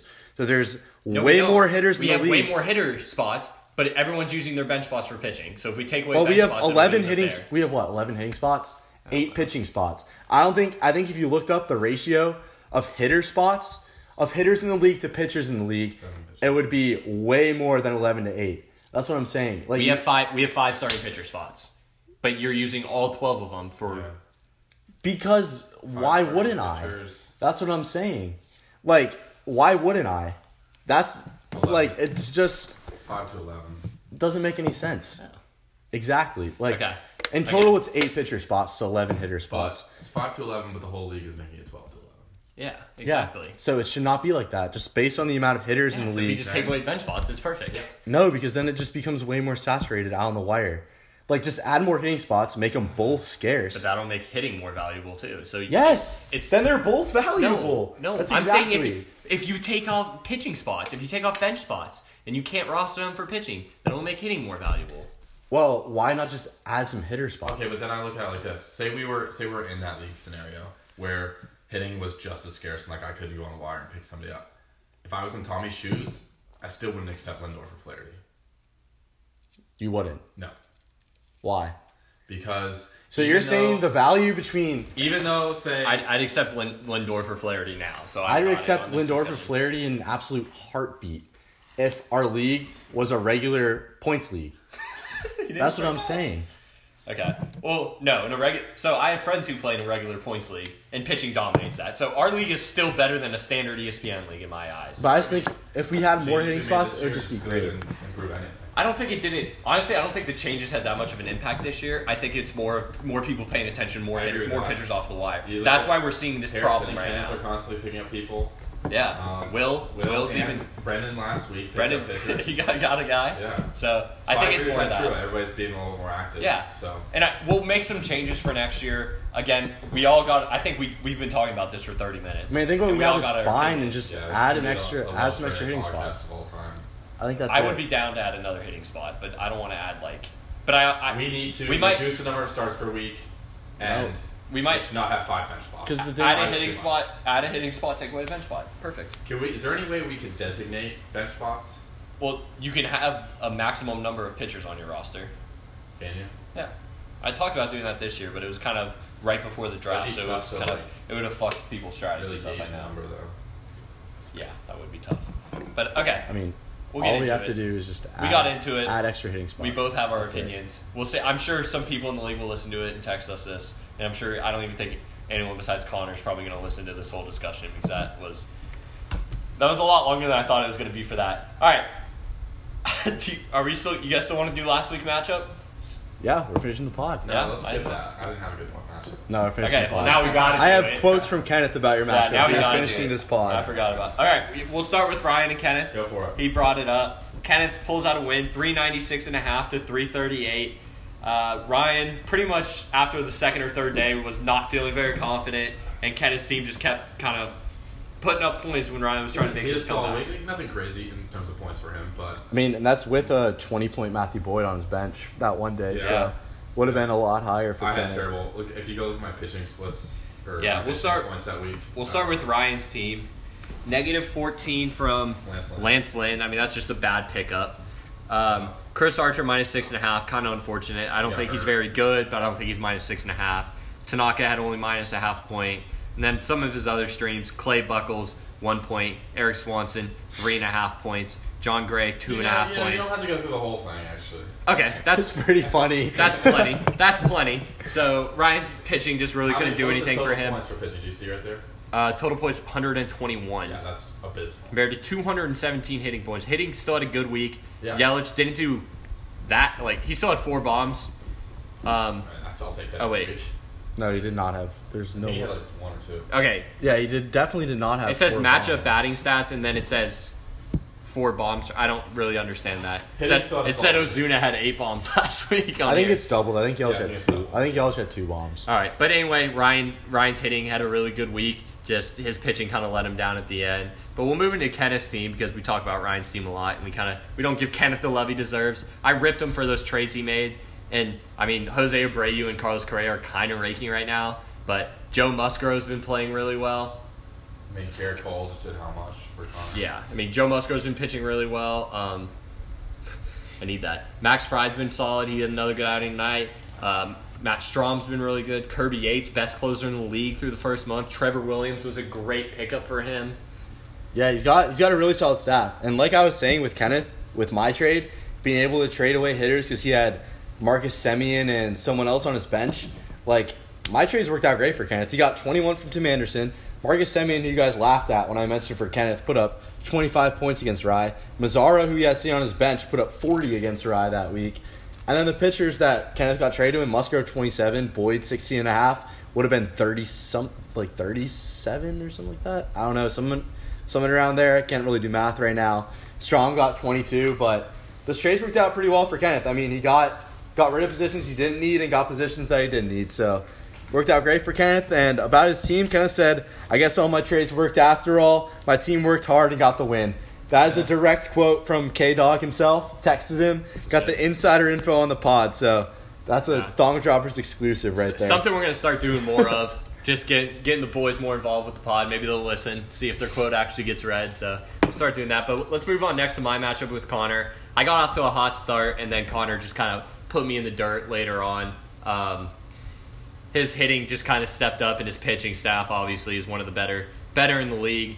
So my I think my hitting had a pretty good week. Tatis getting hurt at the end of it kind of sucked, but um, you know Robles had 29, Horam 32, kind of heated it up actually. Got 180 for my hitting, just more of consistency rather than anything. Wil Myers had minus five, so that kind of hurt. But then pitching wise, nothing great. My two my two aces, quote unquote. Snell only had a half a point. He got shelled again today. Uh, Syndergaard didn't do anything. Syndergaard actually went minus one and a half. But guys like Mike Minor stepped up for me. Hyun-Jin Ryu stepped up. Some of them my later round picks. So they kept me in it for a while. But unfortunately, I could not. I just couldn't deal with Connor's hitting and like his pitching mainly by the end of the week. 281 points from his hitting. That's or from his pitching. That's just unreal. Yeah, I mean, and Connor didn't have Anthony Rendon for most of the week too. Yeah. the Nationals kind of were all over the place with him. Like, didn't put him on the DL, and then he sat out eight straight games, and now they finally do put him on the DL. Like, I don't know what's going on there, but yeah, Connor's pitching definitely had an insane week. Singh did really good too. I mean, Betts heated up. Murphy came off the IL and started to rake. So, I mean, glad Connor's finally getting productions from those guys and and the trades that he made for Daniel Murphy, and it was just just a great week for him. Second most points in the league. So that was a definitely definitely a good week from Connor. All right, so speaking of Connor scoring a lot, my team put up 576 points in the in the in the week. Which is the most in a week in this league. I think it so will be far. the most in the league this, Yeah, for after, the year. After Ryan had that hot take saying his No, no, no, I'm five upping hundred you fifty, now. I gotta come back and up you. his five hundred fifty wouldn't be broken, just gets broken the next week. So based on how this is going, someone's going to put up over five hundred and seventy points this week. Yeah, But yeah, my, my team just had an insane week. My pitching did what my pitching's going to do. I mean, I would like to have that good of a week for my pitching every week. So I'm pretty happy with how it did. Like, I think my staff's unreal. So the 200 whatever points they put up, I'm expecting. But my hitting has been terrible all year.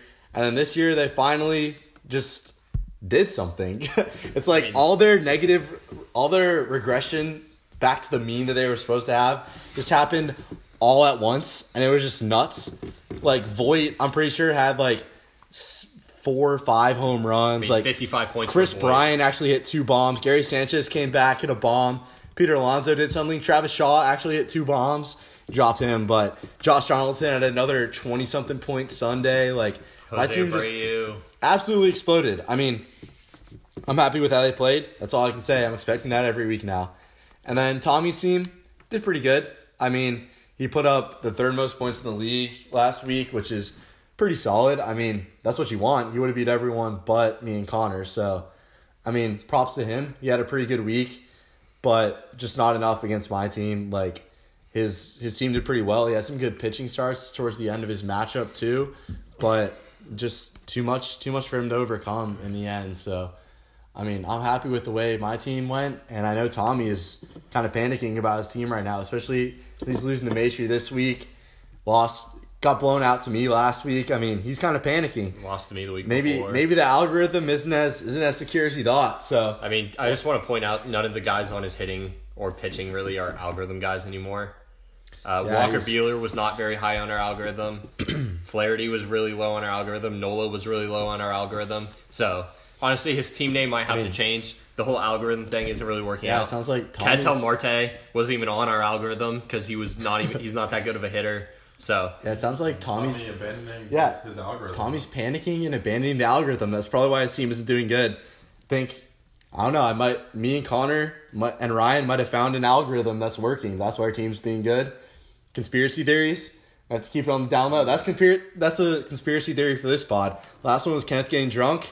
Said he only had one. Disproved the theory. So As much that's as, uh, that's out. I'm sure- Conspiracy theory week two. Me, Ryan, and Connor have a have an algorithm. So well, Matry and I, Right- we have our own algorithm. Oh, Ryan and Matry. Yeah, yeah, yeah. You heard I it. mean, There's a it's conspiracy really theory. working for Mr. Matry. yeah. So moving on to Matry and Brendan's Wow, not even matchup. going to talk about that or I mean, No, we'll, 'cause you we'll see what happens in an the thing. We'll build the suspense for the people to listen to. So Right, we will. don't don't want you to spoil the Stay tuned result. Yeah. Uh, Matry's hitting 208 solid and then a 127 from his staff. And that was with 41 from Herman and 36 from Quintana. Both guys who I think won't hit that more than three or four times this year. I mean, 41. he won't- it's Matry. I think Matry's team is absolutely abysmal. He was playing an even worse team last week. Well, so yeah, we'll get I think to that. that's the way it went. we'll went. get to that in the power rankings. Matry had his guys pop off, picked up Joc Pederson, sucked. But Freddie Freeman, Ozzie Albies had good weeks. Nolan Arenado finally started heating up. 45 points for him last week was key in his matchup win. And then Brendan just couldn't get any starters going. Uh, a minus four and a half from Blake Treinen on the last day kind of cost him the matchup. Obviously, Matry ended up with a lot more points just because of how the Braves played that night. But um, yeah, Javi Baez did solid for Brendan. Brendan's hitting still putting up decent numbers, especially for having Starling Marte not even play last week. Um, and pretty pretty bad weeks from a lot of players, but he still had Rizzo with 30, Baez 35, Blackmon 32, so it was pretty solid. Yeah, but Brendan really suffered at the end of the matchup because Blake Treinen took a huge loss and a blown save. So maybe if he actually got the save, Brendan would have pulled it close. Maybe even won against Matry, but wasn't to be, I guess. Brendan will have to wait another week to get his win.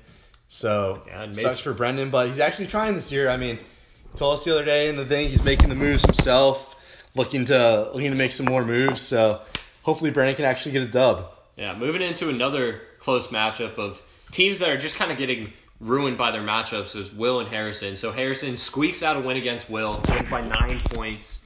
And honestly, Harrison's team was kind of due for a win after getting after kind of getting hosed in his first three weeks with only one win, he had was putting up mad points.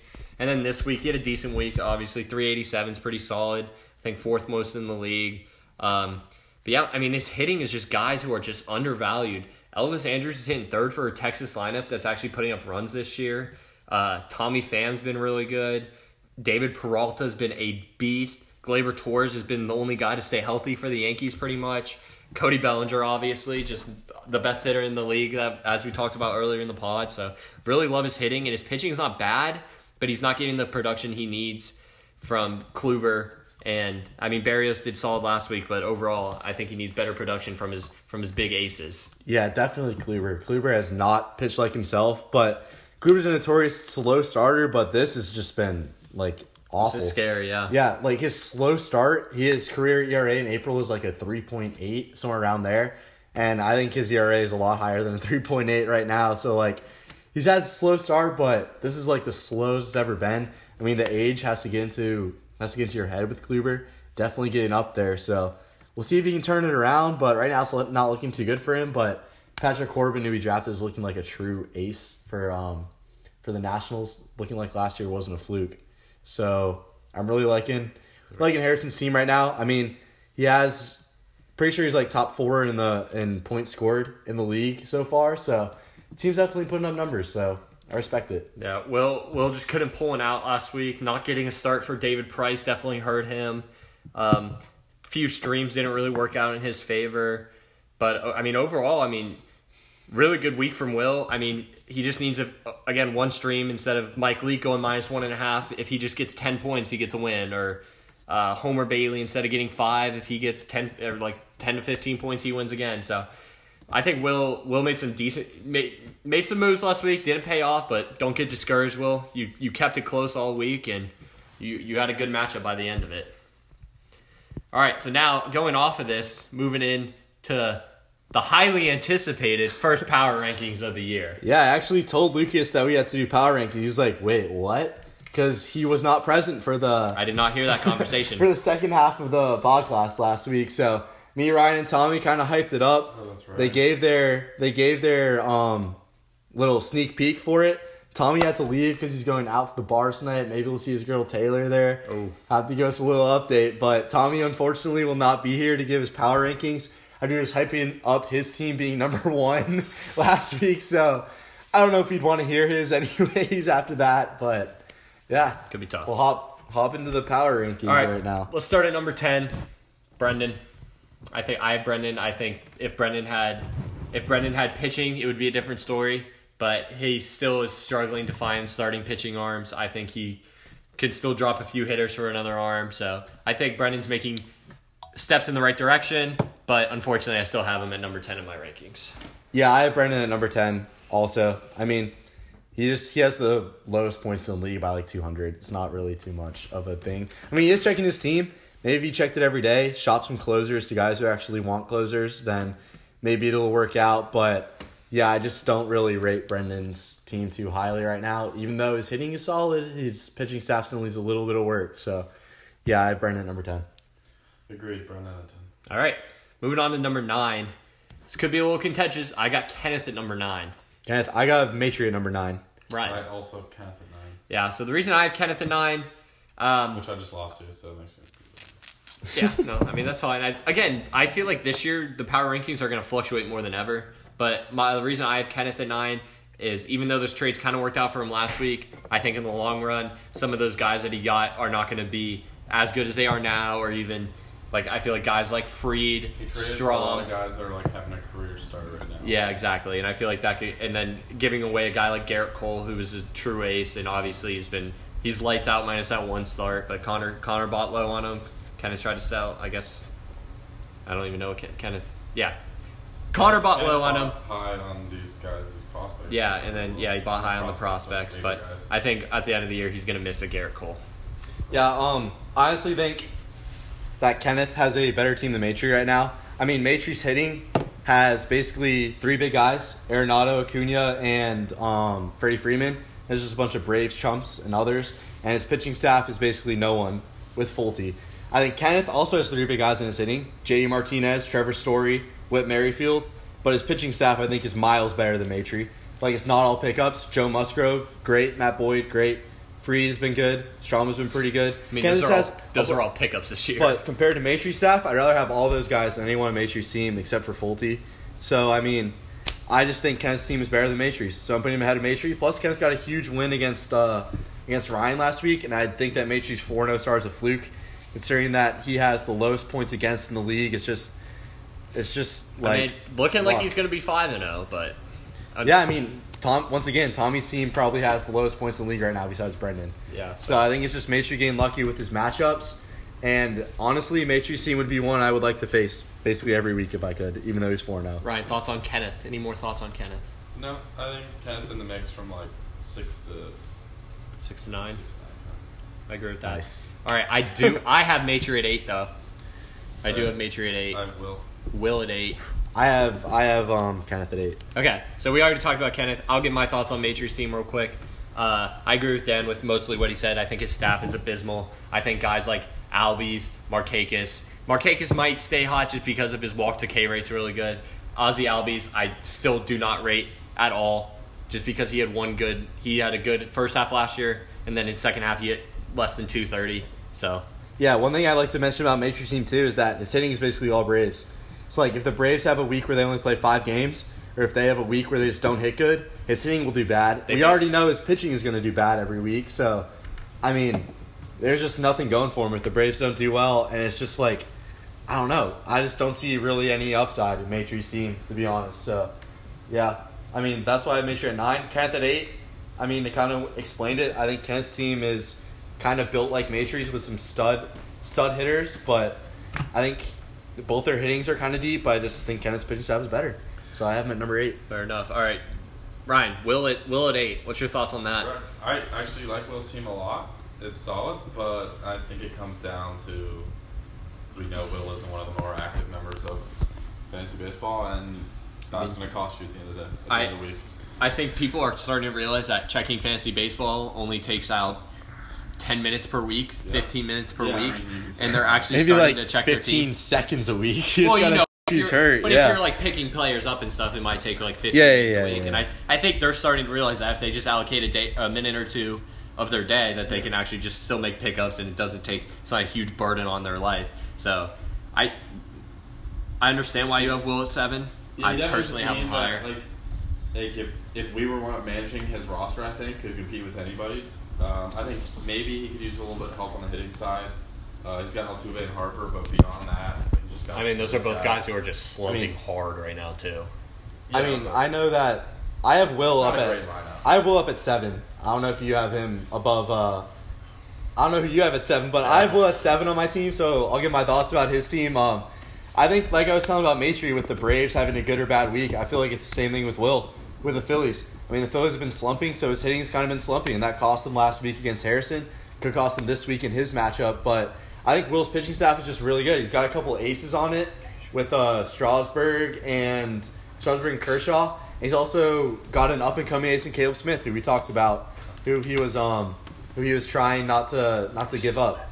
So I really like Will's hitting. I feel like his higher end hitting guys are better than Maestri Kenneth's higher end hitting guys, and then his pitching staff has two aces compared to Maestri and Kenneth's none. So Okay. I rate him above them. So that's- you- so you I have have Will at Will seven. at number seven. Yes. Uh, Ryan, who do you have at seven?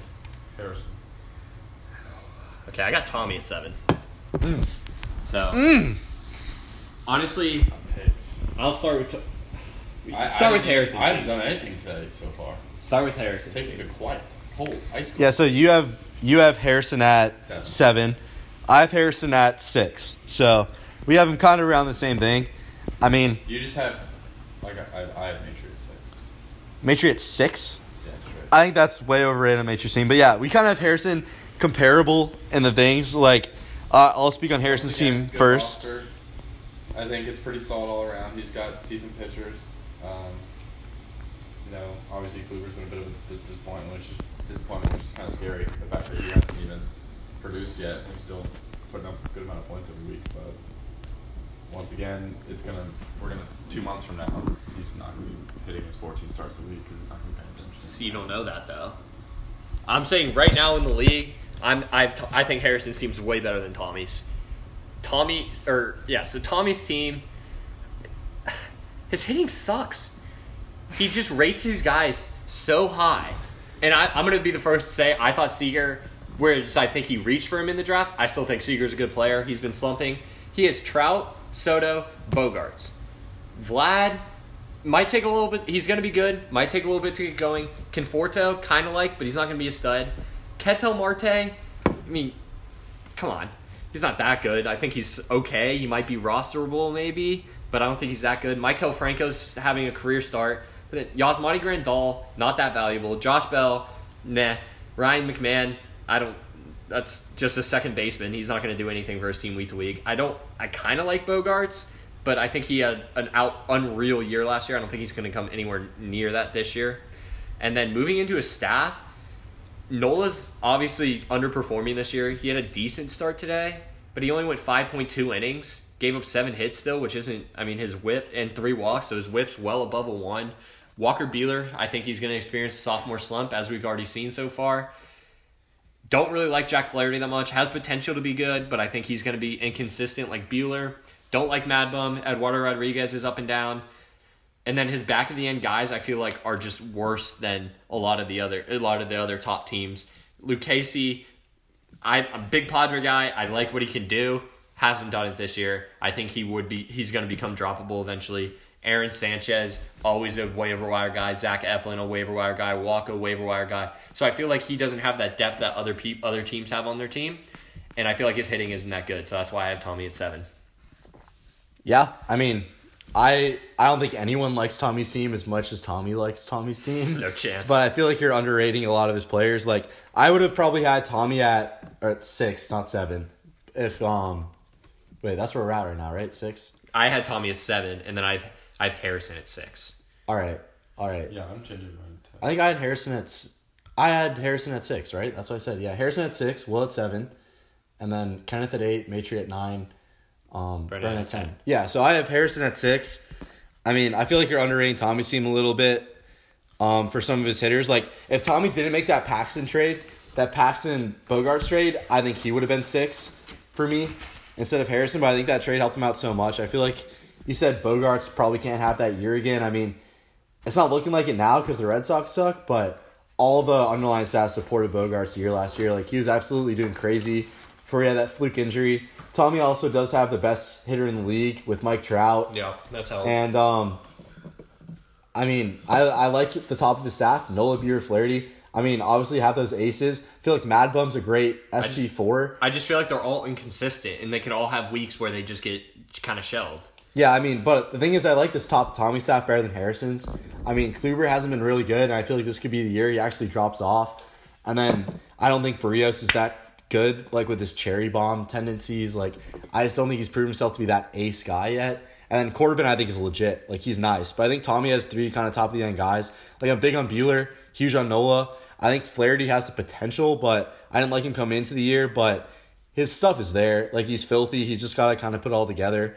Like, kind of just get more polished with his stuff. Yeah, I don't really So- love Buehler this year. I mean, he's on the Dodgers. You won't like him even if he was a stud.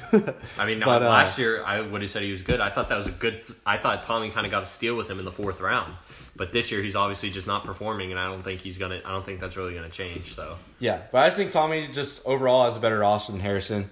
I mean, even though even though Harrison's hitting has been pretty good with uh, Bregman and Bellinger, I just think Tommy has a better staff, big staff guy.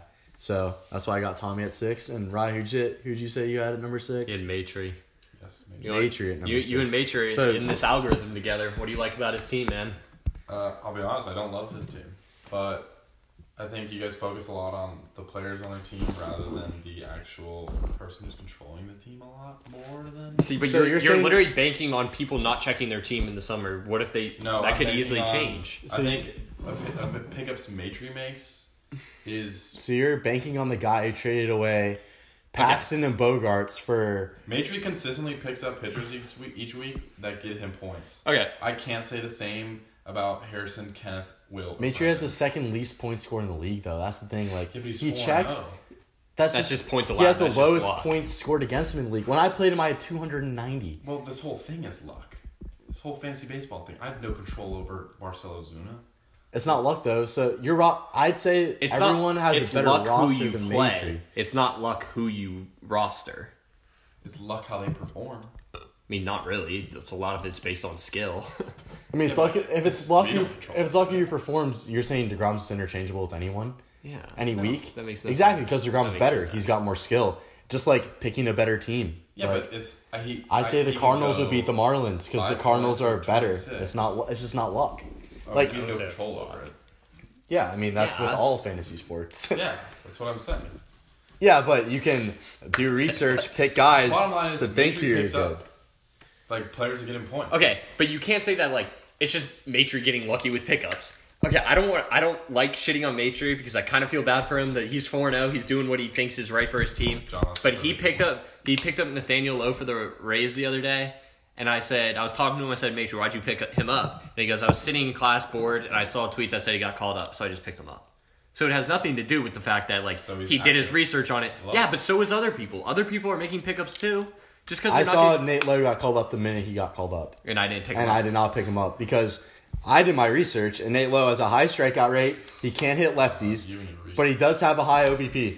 I'm telling you, it's not luck. doesn't count as research. It's not. That's not research. FanGraphs. that's- I'm looking at his Nate stats Lowe. on I've looked at his minor league stats. I know how to read stats. I don't go word for word on pitcher list. Otherwise, I would have dropped Collin McHugh by now. Would have dropped Eickhoff by now. Would have dropped my guys.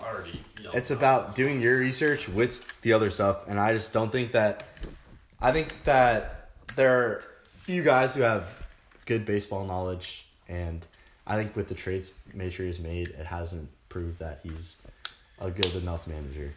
Because Okay. he traded away his first round pick, his third round pick, his fourth round pick, his sixth round pick, his seventh round pick, his eighth round pick, and his team is now a bunch of waiver wire guys. So that is why I have Matry number nine. Okay, moving on to number five. I have Ryan at number five. I also have Ryan at number five. Cold. I have Tommy. Tommy, okay. Uh, the only reason I have Ryan at number five, I feel like his staff's been letting him down this year, and I will say a little bit unlucky there. I liked I liked his staff at the beginning of the year. Uh, Mikolas not performing like he did last year. Had a good start today, to be fair. Um, Degrom was struggling. Another guy who had a good start today. Tanaka's been okay. Paxton has been really good. His pickups have been good, but it's mainly the lower end of the rotation guys that you've been trying to stream. I mean, we I picked up really shitty. yeah, and honestly, that's where that's where it's tough. Uh, Reynaldo Lopez had a good start for you. Jon Gray had been good, didn't do as well last start. Um, Chris Archer to the IL. Freeland's not the guy you thought he would be. So I, I mean, I'm not. I don't hate your team. I feel like you have a lot of Cardinal guy too. So that could, if they start to slow down, Kolten Wong's having a career year right now. Paul DeJong's been red hot. We talked about that though. There was an article about him, and he could, that could actually stay. The advanced stats for those two are. I, I don't I don't really rate Carp that high. He had an insane year last year, and he could get back to that. Probably not. So I don't I don't hate your team by any means, and I think week in week out you can beat anybody in the league, especially with big name guys: Paul Goldschmidt, Christian Yelich, Jacob Degrom, James Paxton. Those are all guys who just go offer you, and I think you can beat anyone in the league. Personally, I would say you're you have the fifth best roster out of everyone left. I mean, my reason on Ryan, like I said, with uh, stacking hitting from one team, I just don't think it's smart. I said that about Matry and I said that about Will. I mean, he's got a lot of Cardinals players. Cardinals are hot right now, so his hitting is obviously doing pretty good right now. But I mean, could slow down, you know. I but overall, his hitting's doing great. I like his hitting. Just his staff. I mean, not a fan of some of the lower end guys. Like I wouldn't have drafted Mikolas where he did. Like Odorizzi, Samardzija, Lopez. I feel like uh, Gray, Freeland are all kind of like borderline guys. I don't know if I would have had him on my roster, but I mean, overall, I think Ryan's team, his hitting's good. I just think it's a boring team, and I wouldn't have his team to be honest. I don't really see much upside in it, if I'm being honest. I just think it's a boring roster. I wouldn't have drafted it, but I would have liked to see where Ryan's roster would have been at if Severino did not get hurt, because I feel like it would have been way different and his staff would have been way better. But I mean, I just think the team's just boring. He just has some old guys like Votto, Carpenter. Um, I just don't really like it too much. All right, what do you what do you got I about have him at number five. What do you got about Tommy? Right. Uh, I think hitting could use some work. I think pitching, his guys are just a little underperforming. Like Nola's underperforming right now. I know you guys whatever about Nola, but he'll pick it up. He's still going to be good, but I don't think. Yeah, I he's- think Noah's I just I don't think he's going to return his value of second round. No, I think Noah's gonna pick it up too. Yeah, I can agree like with that. Maybe not second round. Um, but hitting, he's really banking on Vlad kind of just being like a rock star. As well as Seager, I think is an awful pick for the fifth round. It was a reach. Um, and then you just got Sal, Trout and Soto just gonna be carrying his hitting.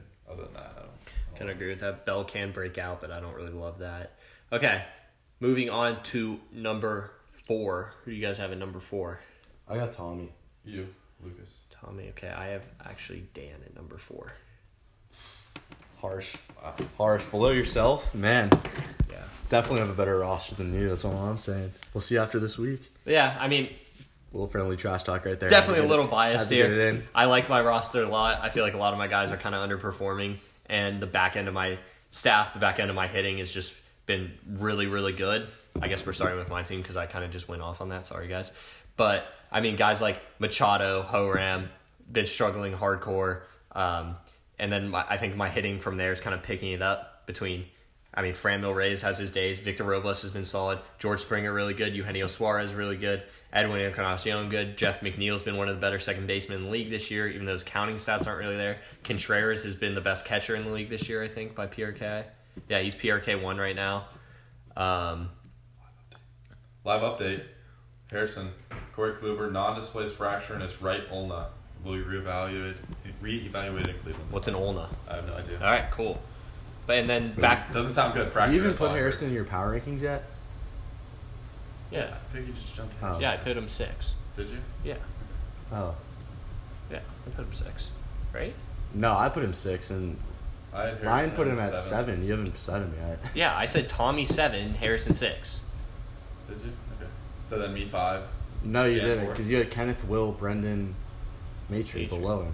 We'll go So through you, it again. you haven't said Harrison yet, so Harrison's theoretically, top three. It's top three. theoretically, you think Harrison's one of your top three teams in the league. So yeah, Okay, Harrison. big power rankings from Lucas. Fuck it, I don't I care. think he just lost his legitimacy Lucas there, is on but, beer number two, so he's absolutely wasted right now. but yeah, I have I have Tommy at number four. I kind of already went over his team. Like I said, I think it's got potential. I had Pitchers are Lucas kinda at slumping four. Uh, I I look at the top. I'd say five, maybe six teams in our league, and I think they're all pretty close, all competing for. Um, well, I could see winning the championship at the end of the year. I like your roster is solid. I'd be happy with it if it was my own. Obviously, I'd be a little disappointed in Syndergaard so far. Snell's. He's been trash. Snell's fine. He just came off the IL because his toe got fucking mashed into eight pieces. He'll be okay. But um, roster's fine. I like it. Yeah. Yeah. I mean, going off Lucas' team, I have him number three in the power in my power rankings. I mean, like his team, I think his hitting is kind of underperforming right now. I mean, I think he's just holding on to Fran, Fran Mill, Wil Myers, Robles, kind of just because he likes him. I don't really think they're too good. I mean, Franmil's solid. He's only hitting 232, but I mean, he. I think most of his points came from like two games, so I'm not really a fan. Even though he has good X stats, I mean, those aren't everything. I mean, I still think he strikes out a lot. Doesn't really have good play discipline. But um, I mean, I still like your hitting overall. I think your infield is really solid, so I like that. Your pitching staff, I think top end guys aren't really performing right now. I think your bottom end guys are kind of boring, but sometimes the boring guys get it done. Like Happ plays for the Yankees. I can admit he's boring. yeah, I Mike can admit he's boring too. had him last year. He's boring, but they put up points. Kyle Hendricks, he's boring, but he eventually he'll put up points. I mean, I think I don't know. I mean, I I have your team at number three because I think it's better than the other um, six teams in the league that are below you. So, yeah, Yeah, I mean, I've I guess Dan at four.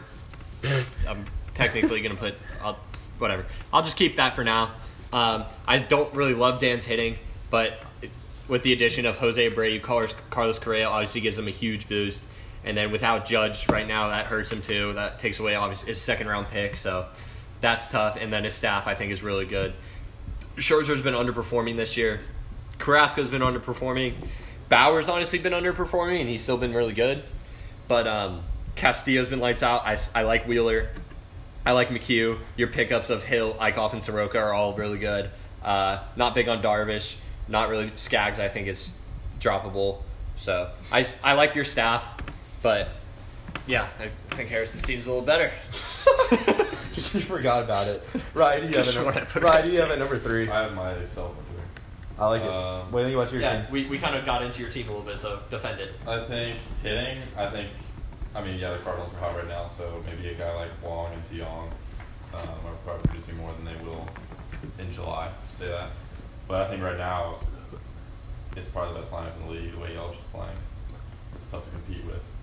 Yeah, but when Yelich doesn't have that big week for you, I feel like you kind of lack a guy who I does mean, that. Yelich Gold, doesn't have a big week. consistently like 20, 25. But I had Ozuna. Ozuna's fucking Ozuna going off. good. Um, and then when it comes to pitching, like I've had a lot of injuries, which has sucked. But I've just kind of been patching up as go, and you hope you pick up a guy like, thankfully Reynaldo Lopez. Um, like I'll be holding on to him because he had 14 Ks. So I feel like it's it's gonna be a process of just kind of with what I have like five injuries between Degrom, Valdi, Wacha, Freeland, and there's somebody else on the DL too. I dropped. I don't know. I'll just gotta be passionate over time. I'll pick up guys and I'll drop guys, and hopefully some stick because they stay consistent and give me points. All right. So, moving on to number Two. two. No, I mean, haven't I, done I, said my number three. Yeah, you have to do your number three. My number three is Well, okay. Your three. Okay, my number three is Harrison. Probably would put him at four, but I forgot about him. Thought I put him at five. Whatever. Um, the reason I have Harrison at three, I think his lineup's the best in the league. Christ. No, it's not. All right, You can't even remember his team. How can you argue for him being number three? watch you me. just, you just won't admit that you fucked up. Watch me. yeah, go watch back me. on your power rankings. I, I okay, fine. it takes a man to admit Yeah. you messed Go up. Go back on my power Yes. rankings. Admit Where you made a mistake. Brendan ten, Okay. Kenneth nine. Well, we should just recap. We'll go to two, and we'll recap from the top. All right, fine. I'll just talk about Harrison's team. I really like Harrison's team. Yeah. Corey Kluber, that could be brutal if that for Harrison's team if that's actually true. Um, I think he's a, he's he could be an ace. Dude, we're trying to make millions here. Sonny Gray, Sonny Gray's been a great pickup for him or draft. I don't even know, but Sonny Gray's been really good for him. I like, um, I obviously like Corbin a lot. I like Berrios a lot. He has the stuff to be an ace. Hamels has been a good pickup. Um, Andrew, about Andrew Heaney, see about him. He's on the IL right now. Don't know when he's coming back. Solid guy though. He vaults him up to number three. Baltimore. Yep. Stanton on his DL, man. His outfield would be so sick with if he had Stanton in there. So Mike Moustakas, God. one of the better second basemen in the league, also has Gleyber Torres. Might even willing to ship those guys. Harrison, get a little trade going. Harrison Yeah, doesn't I- trade. Everyone needs I- a second I baseman. think I'm so- convinced now. Harrison number three team. Wow. I'm All I'm saying is, all I'm saying is Harrison has the second most points scored in the league this year. So I, I don't really hate that take, but at the same time, maybe not number three in the league. All right, number two. I got I got my own team at number two. I have Connor. I don't even know who I haven't done yet. So Dude, You you, have- are pathetic, man. All right, it's just me and Ryan now. Yeah, I have my own team at number two. I have Connor at number one. Um, I think Connor and I's teams are pretty comparable. I mean, I think we have the two best staffs in the league. I have myself at number two. I think we have the two best staffs in the league, to be honest. I mean, Connor has two top five pitchers. I have two top five pitchers. I think I have five top 20 pitchers, which is just absolutely unreal with Scherzer, Bauer, Castillo, uh, Wheeler, and Carrasco. I mean, that's just going to win a lot of weeks if I get one of those guys on a two start, let alone two. And I think my hitting after that trade I made with Kenneth is just solid all the way around, especially once I get Judge back. I mean, really no, I really have no complaints against my team. I mean, I Puig is a notorious slow starter. I think he'll pick it up. Had Gary Sanchez was my best hitter go on the IL. Kris Bryant's been heating up, so really no complaints about my team. I mean, obviously I wish my hitting would have been more consistent earlier in the year, so I wouldn't have been two and two. But I think I can make a push for that number one spot. I'm I have Connor number one because, like I said, his staff is comparable to mine. He's got a bunch of aces on it, and I think his hitting is just a little bit better than mine right now. But could change depending on how my players do. But he's got a pretty deep hitting, especially with Lindor coming back. So yeah, I mean, I think it'll be um, an interesting way to see how the season goes with Connor's team. And Connor has the most points in the league, by like 100 right now. So I think he deservedly has that number one spot. Yep. I have myself number two. I like my team. It's underperforming right now, but I still think it could be up there and compete for a championship this year. I'm surprised you didn't have Harrison at number two. Honestly, I'm surprised you didn't forget about your own team. I did forget about my own team. Obviously, I have Connor at one. So I have Connor two, Dan one, solely because I think pitching is more important than anything in our league by a long shot. And Yeah, I I'll take, take- I take Dan's pitching over. Oh, I'll take I'll take Connor's pitching over Dan's pitching. Really? Verlander and Cole. I mean, Scherzer, Scherzer, Scherzer and Bauer. Castillo, Scherzer Wheeler, Scherzer Bauer. hasn't been as great this year. Those five guys you have in your starting pitcher and pitcher spots right now are fucking unreal. I mean, German Marquez has been unreal for him this year too. He's pretty comparable. Maybe not to Castillo at this point, but I think by the end of the year you they will be. Darvish. Dude, the dude chucks 99 and moves like a fucking wiffle ball. Yeah, and he walks like yeah, eight gives up batters eight a runs week. game, but let's not talk about that.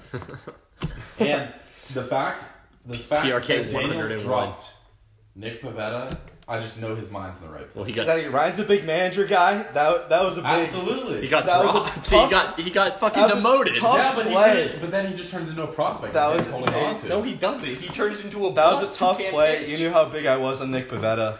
That it, was took, a- it took mad heart, will, persistence, any any strong adjective you can think of. It took from Dan.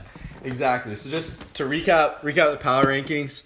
I had Connor at number one, had myself at number two, Lucas at number three, Tommy at four, Ryan at five, Harrison at six, Will at seven, Kenneth at eight, Mitch at nine, Brennan at ten. Lucas, oh. I'm pretty sure All right, had. to, No, to, no, no, to try no, and no, no, I want to I want to recap my own. I'm pretty sure rankings. Lucas had Connor, Harrison, fuck? Harrison, Harrison, maybe Ryan, then Harrison.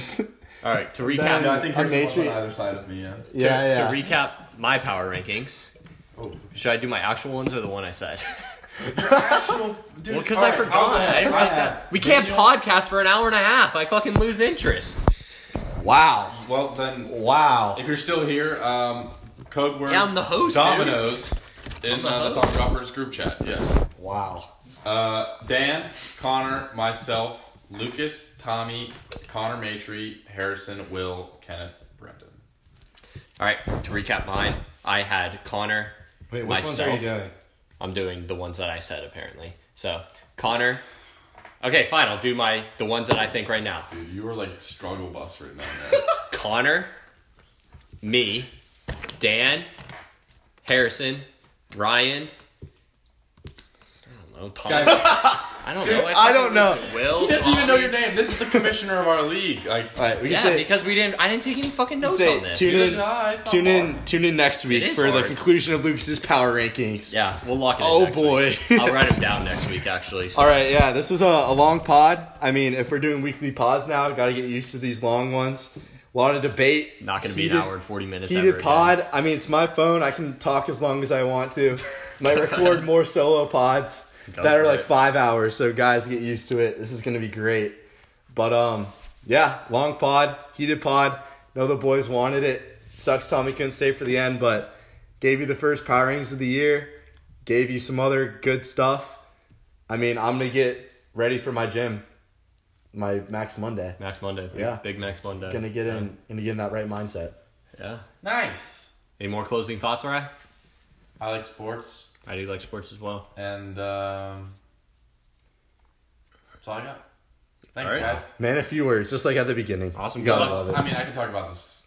Like it's the last day of class again. Like we're happy with me watching baseball all day long. You know, blah blah blah blah Thanks, blah. That's what I like to hear. All right. Clothes, you know. Look at that. All right. Been there, done that. Big, big emotional guy. I love it. All right. Good luck on your exams, boys. Good luck on the matchups for the rest of the week. We'll be back with- next week with another huge pod. Keep hitting bombs. Keep dropping thongs. Love you, boys.